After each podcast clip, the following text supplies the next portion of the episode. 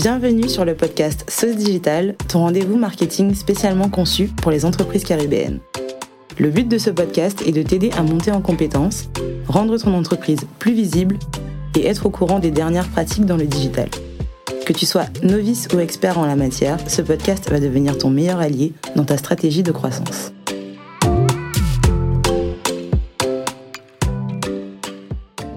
Dans l'épisode précédent, nous avons abordé en détail les enjeux de la création d'un site internet.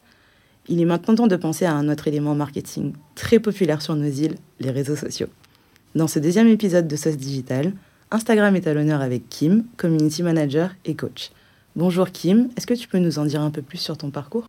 Hello, alors du coup moi c'est Kim, j'ai travaillé deux ans en entreprise en tant que community manager dans une boîte de cosmétiques et par la suite je me suis lancée à mon compte en septembre 2020 en proposant des services de community management, de la stratégie clé en main euh, pour les entreprises qui se lancent et euh, enfin du coaching depuis début 2021. Euh, je vais prochainement sortir aussi plusieurs formations en ligne. Ok, ça marche, merci. donc, tu as commencé à expliquer ton métier, justement. Est-ce que tu peux nous aiguiller sur la différence entre community manager et social media manager? Oui, c'est vrai que dans le monde de l'entreprise, on, on, confond souvent ces deux postes, mais euh, c'est vrai qu'il y a une nuance entre les deux. En fait, le social media manager, il a un aspect beaucoup plus stratégique. Euh, c'est la personne qui va définir un plan d'action à suivre pour atteindre des objectifs spécifiques. Et euh, le CM, quant à lui, il a plutôt un rôle opérationnel, donc il va créer les contenus, les planifier, animer la communauté. En fait, c'est lui qui va suivre la stratégie créée par le social media manager. Mais euh, c'est vrai que moi, au quotidien, par exemple, ben, les deux métiers, euh, je, vais les, je vais devoir faire les deux, en fait. Je ne peux pas faire d'opérationnel sans faire de stratégie en amont. Oui, puisque du coup, euh, ce que tu viens de décrire, c'est plutôt une configuration qu'on retrouve en entreprise, où chacun a son métier et ses objectifs. Et du coup, les responsabilités sont divisées sur les deux postes. Exactement. Mais c'est vrai qu'en tant qu'entrepreneur, on ne va pas forcément bah, faire la différence entre les deux. C'est vrai. Euh, ok, donc dans tes missions, tu fais appel euh, aux compétences de ces deux métiers. Tu peux nous en dire un peu plus sur ton quotidien en tant que CM et la valeur que tu délivres à tes clients? Alors, en tant que CM, je propose une expertise euh, sur l'utilisation des réseaux sociaux. Mon objectif, c'est vraiment d'aider mes clients à développer leur visibilité sur ces canaux et spécifiquement sur Instagram pour les aider à attirer et à convertir leurs cibles. Ok, très clair. Qu'est-ce qui t'a poussé à te former euh, dans cette discipline? Alors, ce que j'ai beaucoup aimé, c'est vraiment la polyvalence au, niveau des expertises. C'est-à-dire que le métier euh, de community manager, ben, fait appel à tout ce qui va être design, expérience client lorsqu'on va euh, bah, rentrer directement en contact avec, euh, avec la communauté, dans les messages, dans les commentaires, mais aussi euh, le copywriting dans la rédaction des publications. Donc c'est vraiment le fait de pouvoir toucher un peu à tout qui m'a beaucoup plu dans ce métier et c'est pour ça que bah, j'ai voulu me lancer à mon compte sur cette expertise. Ok, ça marche. parce que du coup, de mon côté, je me suis lancée à mon compte il n'y a pas si longtemps que ça. Et donc, euh, je suis plus familière de ce qui se passe euh, dans une PME, je dirais. Et donc là, tu viens de me citer concrètement cinq métiers différents. Donc, ça doit être un challenge d'être performante au quotidien et euh, de continuer à monter en compétences. Donc, comment tu fais pour te développer? Ben, Du coup, il faut se former. Je continue à me former quotidiennement, même si là, je vais rentrer sur ma deuxième je vais sur ma deuxième année euh, en tant qu'entrepreneur, mais j'essaie toujours de me, de me former pour monter en compétences. Et euh, pour le coup, moi, j'ai choisi de me positionner sur Instagram pour euh, justement ne pas aller dans tous les sens. Et c'est ce qui va aussi plaire à mes clients parce que je suis sur une niche en particulier. Moi, je travaille beaucoup avec tout ce qui est food business, donc les restaurants, etc. Et le fait que je me sois spécialisée à ce niveau, c'est aussi ce qui, va, ce qui va attirer de la clientèle. Ok. Euh, c'est quoi la dernière formation que tu as suivie? Alors, en ce moment, je suis en train de me perfectionner sur Notion. Ok, très bien Notion. C'est clairement le futur de l'organisation. C'est ça. bien vu. Euh, du coup, petit cas pratique. Euh, imaginons, petit cas pratique, je pense, qui est très présent en Guadeloupe en tout cas. Imaginons que je viens de créer une entreprise, je m'y connais absolument pas sur les réseaux sociaux, je les utilise personnellement, tous les jours, je dirais, mais j'ai pas encore bien compris le lien réel avec l'acquisition de nouveaux clients.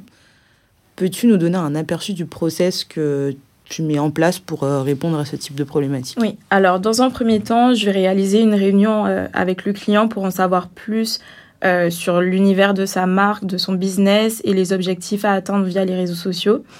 Euh, et ensuite, je vais faire un audit en fait de l'existant pour pouvoir dégager des axes d'amélioration sur ce qui a déjà été mis en place.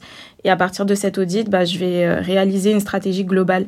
Donc, par exemple, on peut retravailler sur, sur euh, le, les éléments du branding si besoin. Ok, bah, justement, du coup, est-ce que tu peux nous donner une définition rapide du branding? Oui, alors le branding, c'est l'ensemble des actions qu'on va mettre en place pour constituer une image de marque qui va être immédiatement identifiable par la cible et euh, il va se constituer d'éléments graphiques, d'éléments verbaux euh, et a pour objectif en fait de renvoyer vraiment une image positive de, de son business. D'accord. Autrement dit, comment faire en sorte que l'entreprise soit identifiable d'un coup d'œil sans forcément que le nom y soit associé? Exactement. Quels sont les autres éléments de la stratégie proposée sur Instagram? Euh, alors, comme je t'ai dit, on va retravailler euh, la refonte du branding, si besoin. On va aussi travailler sur l'optimisation du profil, parce que c'est très important d'avoir euh, un profil qui attire les bonnes personnes. on va travailler sur la, sur la création d'une stratégie de contenu qui soit pertinente avec, avec la cible visée. Et une fois que la stratégie est validée par le client, je vais créer euh, le calendrier éditorial mensuel et procéder à la création et à la programmation des postes. Donc il ne me restera plus qu'à m'occuper de l'animation et de la, de la communauté tout au, quotidien en fait. Ok. Dans mes échanges avec des proches qui ne travaillent pas forcément euh, dans le secteur du digital, je me rends compte que en fait, ils comprennent pas tous euh, comment Instagram peut être un levier de croissance. Donc je parle typiquement d'Instagram du coup, qu'est-ce que, enfin, quel conseil tu as à donner à ceux qui ne sont pas encore convaincus euh, du potentiel de ce réseau social? Bah, Aujourd'hui, quasiment tout le monde utilise Instagram, même si c'est peut-être pas forcément euh, dans une utilisation euh, pour le business. On a, Enfin, il y a beaucoup de personnes qui utilisent Instagram au quotidien pour euh, se divertir, pour apprendre des choses, etc. Donc faire l'impasse sur ce réseau social, c'est clairement manquer euh, une opportunité de toucher de nouveaux potentiels clients. Et euh, on peut voir un compte Instagram Business comme une vitrine, en fait. C'est vraiment une façon de mobiliser une communauté autour d'un concept, tout, en, tout en y apportant une touche un peu plus jeune et fun. Oui, oui. Et ça peut être difficile, je trouve, de trouver l'équilibre justement entre les deux. Et donc, dans le but de créer euh, du contenu de façon professionnelle, je pense notamment euh, au B2B. Quels sont tes conseils pour, ceux, pour celles et ceux qui ont du mal à s'exposer ou à montrer leur visage? Alors, Comme moi. Alors, premièrement, faut garder en tête que euh, dans l'utilisation d'Instagram, il n'y a rien d'obligatoire faut trouver euh, bah, la stratégie qui est adaptée à nous, ce avec quoi on est vraiment aligné. Mais c'est vrai que euh, le fait de se montrer, bah, ça va aider à créer du lien beaucoup plus facilement avec son audience, puisque le fait qu'on puisse euh, mettre un visage sur le business, mettre un prénom, une personne, bah, ça va faire qu'on aura confiance plus rapidement. donc, ce que je conseille de faire, c'est de commencer progressivement pour s'habituer à se montrer. Donc, d'abord faire des photos, ensuite poster peut-être des boomerangs, euh, des vidéos où on va pas forcément parler. Et une fois qu'on est vraiment à l'aise euh, avec le fait de se montrer, bah là, on peut commencer à faire de la facecam. D'accord, c'est noté. Euh, je tente quand même encore une alternative. Qu'est-ce que tu penses des avatars? Clairement, ça a commencé avec Snapchat. Maintenant, sur Apple, on peut créer un emoji. Et depuis peu, sur Instagram, on peut aussi créer un avatar. Ouais, alors c'est vrai que j'ai toujours pas créé le mien pour le moment. Mais euh, c'est vrai que ça peut être une alternative si on ne souhaite pas se montrer. Mais je trouve que c'est quand même toujours mieux qu'on puisse euh, bah, voir la vraie personne euh, en chair et en os qui se trouve derrière le concept en fait. Oui, je te rejoins complètement dessus, puisque du coup, si aussi c'est des fonctionnalités qui sont proposées par ces outils, c'est qu'il y a une tendance à ce qu'on à ce qu'on se comment dire à ce qu'on ait une euh, façon de se représenter qui correspond pas forcément à la réalité. Mhm. Et du coup, je me dis que de montrer son vrai visage, ça peut à long terme être un critère différenciant. Exactement. Il y a tellement peu de personnes qui le font. Surtout dans le domaine de la food, par exemple, on se contente vraiment de, de mettre en avant euh, bah, plutôt les plats, alors que finalement, un restaurant, c'est pas uniquement euh, des, de la nourriture, il y a une équipe derrière, il y a une ambiance, et tout ça, faut aussi réussir à le transmettre euh, à travers ces réseaux sociaux, parce que c'est aussi ce qui va donner envie à des clients de se déplacer finalement. Exactement. Du coup, pour donner une idée à celles et ceux qui nous écoutent, combien de temps ça peut prendre pour avoir euh, de premiers résultats sur Instagram? Alors, il n'y a pas de réponse euh, toute faite. je m'en doutais. Mais tout va dépendre en fait des objectifs que l'on va se fixer et de l'implication qu'on va y mettre. Euh, avec une bonne stratégie et surtout en étant assidu, euh, certains de mes clients ils vont obtenir des résultats dès les premières semaines.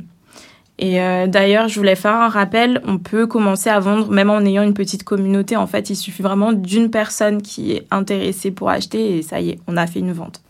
Ok. Honnêtement, euh, depuis septembre, combien de fois tu as changé ta stratégie de contenu? Bonne question.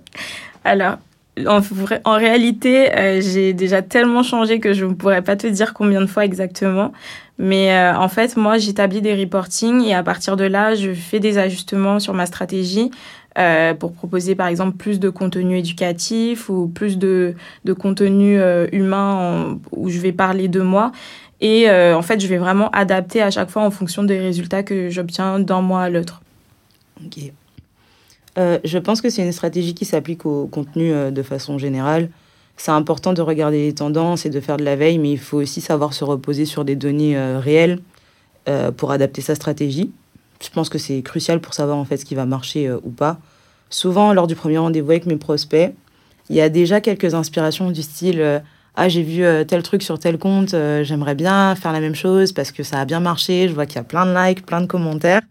Mais en soi, quand on plonge euh, dans ce qui a déjà été fait en marketing, c'est difficile d'évaluer parce qu'il n'y a pas forcément d'indicateurs de performance qui sont mis en place, mmh. alors que pourtant, il y a déjà plusieurs réseaux, un site internet, donc l'historique est là.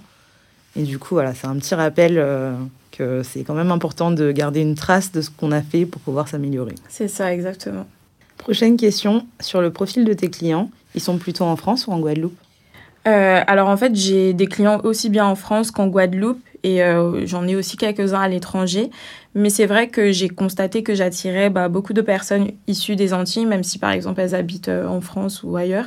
Et bah, après, ça me choque pas tant que ça, puisque finalement, on a tendance à attirer bah, les personnes qui nous ressemblent. Donc voilà. Ok. Tu écris du contenu en français, en anglais, dans les deux langues? Euh, alors, j'écris en français. Mais euh, par exemple, j'ai des clients qui, qui sont, enfin des prospects qui m'ont contacté par exemple depuis la Chine, depuis Dubaï ou autre. Et euh, je pense qu'ils m'ont certainement trouvé via les hashtags ou encore via la traduction des, des, contenus.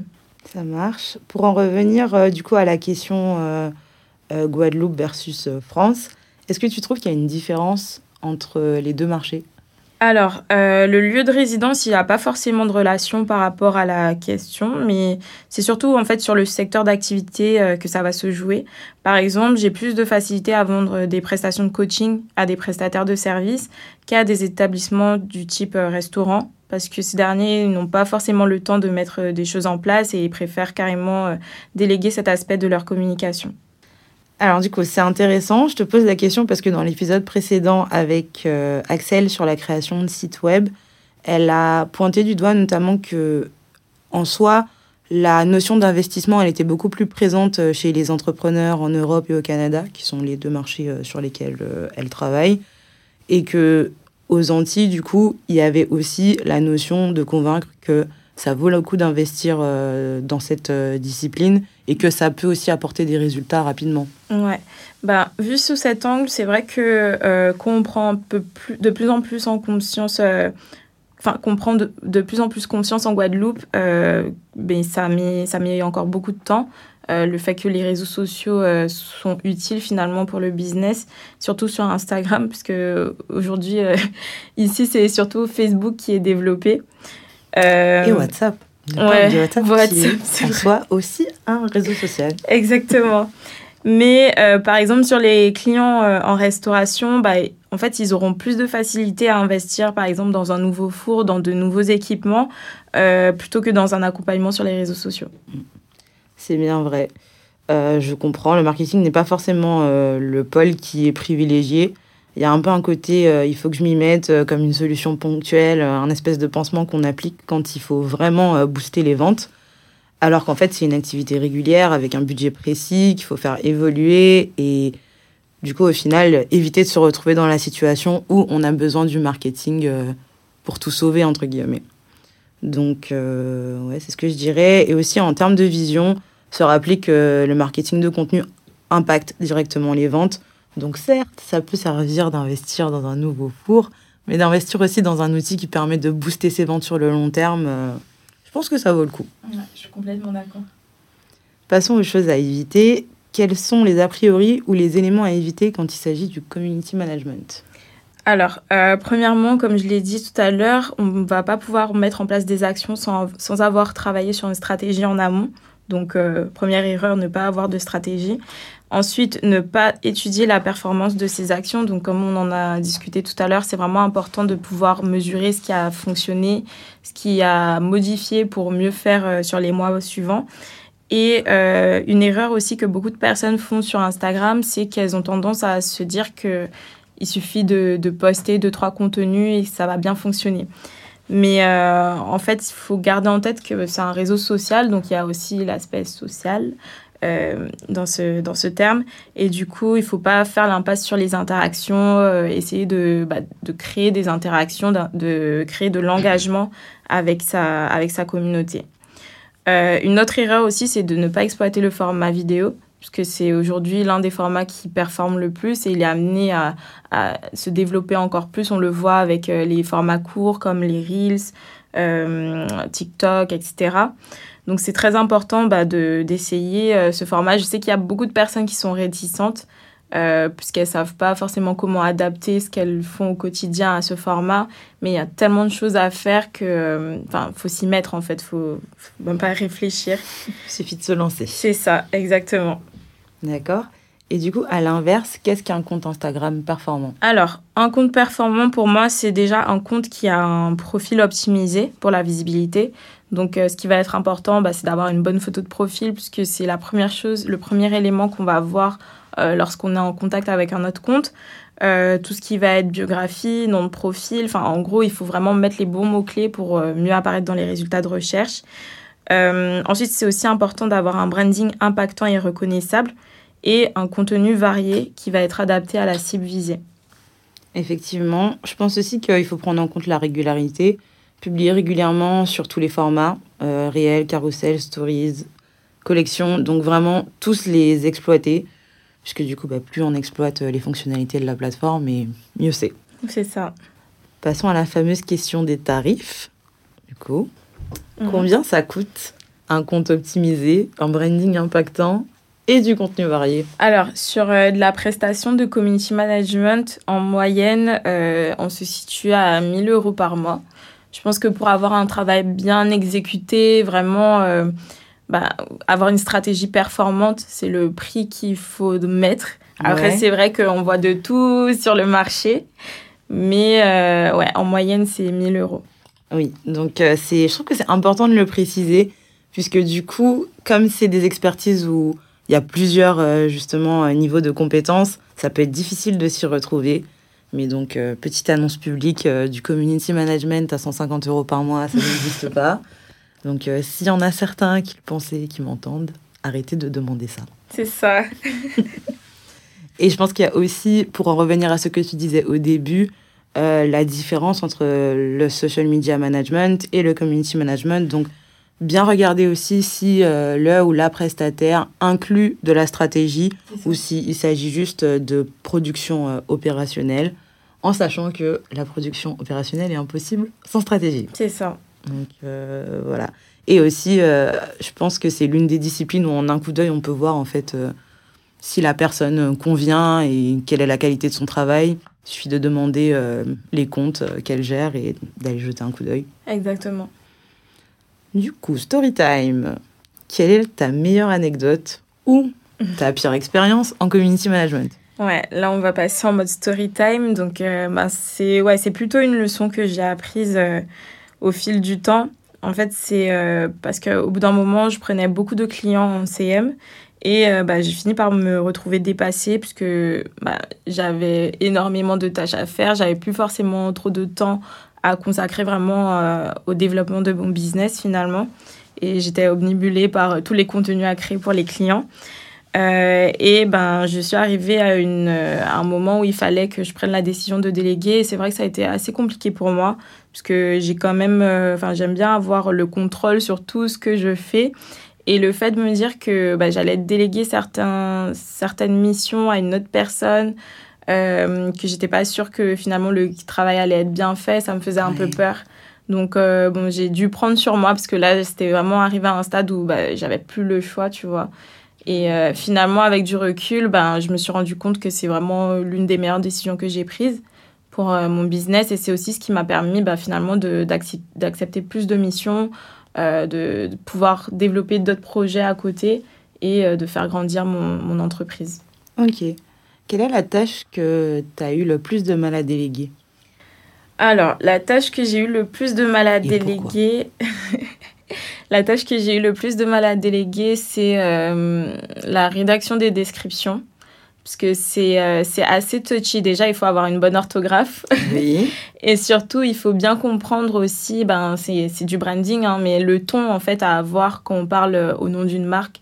Euh, c'est pas facile de, bien trouver les bons mots, les bonnes expressions pour faire en sorte qu'on ne se rende pas compte que c'est une autre personne qui parle à la place finalement de, soit du, bah, la personne qui se met en avant sur le compte ou même au nom de la marque.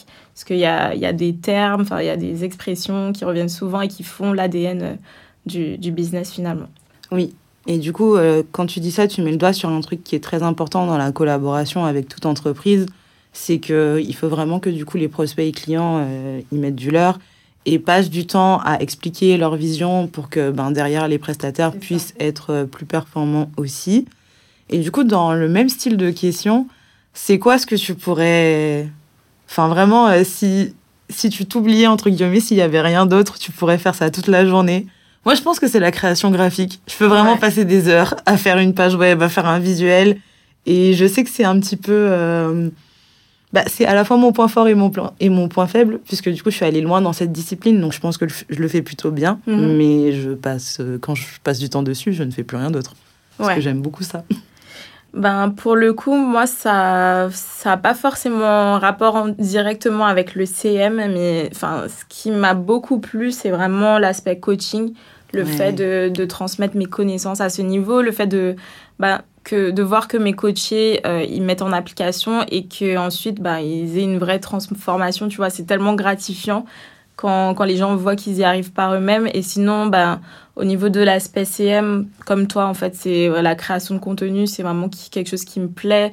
Et euh, bah, c'est pour ça d'ailleurs que j'ai créé une formation sur le sujet, c'est que j'ai envie de transmettre ça aussi, tu vois. Donc, euh, ouais, c'est vraiment quelque chose qui me passionne, euh, la création de contenu.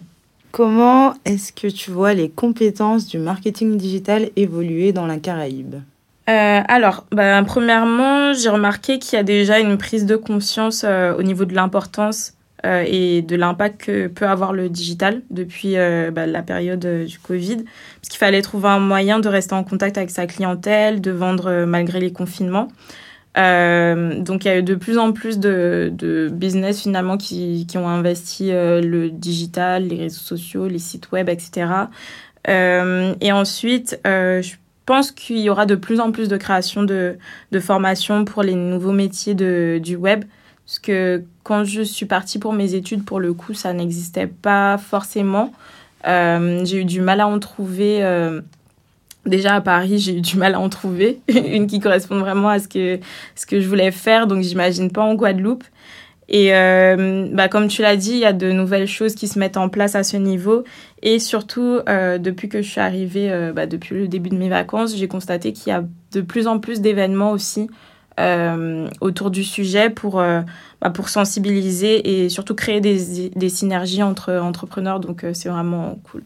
Oui, il y a de l'innovation, il y a de plus en plus de gens qui reviennent, qui se voient beaucoup plus bah ouais, retourner au pays et travailler et manger tous les jours avec ce que tu fais ici. Et je trouve que c'est, c'est vraiment un mouvement qui est cool. Et je pense qu'il y a beaucoup de potentiel. On peut citer en termes de formation euh, le campus digital fondé par Mathieu Parti, par exemple. Et euh, je, je, crois qu'il y a énormément de projets. Euh, le village by Crédit Agricole, qui sera un incubateur de start-up. Guadeloupe Tech aussi, qui partage de nombreuses initiatives autour du digital. Bref, ça bouge. C'est ça. c'est cool. Ben écoute, euh, c'est tout pour cet épisode. Donc, je vais faire un petit recap pour ceux qui nous écoutent parce qu'on a dit quand même euh, pas mal de choses. Alors, Tout d'abord, pour bien définir les compétences de chacun, un social media manager gère l'aspect stratégique des réseaux sociaux, tandis que le community manager, ou CM, est un partenaire opérationnel. Mais un freelance de qualité saura vous proposer les deux. Puisqu'on l'a dit à de nombreuses reprises, il n'y a pas d'opérationnel sans stratégie. Ensuite, euh, pour que votre compte Instagram soit performant, il faut du coup créer un compte optimisé pour la visibilité, mettre en avant un branding impactant et reconnaissable, partager un contenu varié et adapté à la cible visée, et enfin, ajuster la stratégie régulièrement. Il faut savoir que la collaboration avec un community manager commence par une réunion sur les objectifs et l'univers de la marque. Il faudra donc bien préparer ces deux éléments et y passer du temps. Pour des résultats avec un impact direct sur les ventes, il faut absolument éviter de se lancer sans une stratégie long terme, ça va de soi. Faire l'impasse sur l'analyse de la performance des actions. Si on n'analyse pas ce qui s'est passé, impossible d'agir sur ce qui va se passer. Exploiter uniquement le format photo. Donc euh, encore une fois, dommage de ne pas utiliser les réels. Plus on utilise les fonctionnalités d'une plateforme, plus on multiplie ses chances euh, d'avoir des contenus qui performent mieux, d'être visible, euh, d'atteindre sa cible. Et enfin, il faut compter environ 1000 euros pour une prestation de community management complète sur Instagram qui prend en compte la stratégie et la rédaction des premiers contenus. C'est possible de trouver moins cher, mais il faudra faire bien attention au niveau d'expertise du prestataire, ses conditions d'engagement et la qualité de son travail. Pour vérifier ce dernier élément, n'oubliez pas qu'aller sur un compte, sur un réseau social, c'est assez facile. Il suffit de demander euh, lesquels sont gérés par euh, le community manager qui vous intéresse. L'épisode touche donc à sa fin. Kim, on te remercie d'avoir accepté cette invitation. Merci à toi. peut te retrouver euh, alors, bah, vous pouvez me retrouver tout simplement sur Instagram, donc euh, Kim, C-H-N-D-L-R. Merci Kim.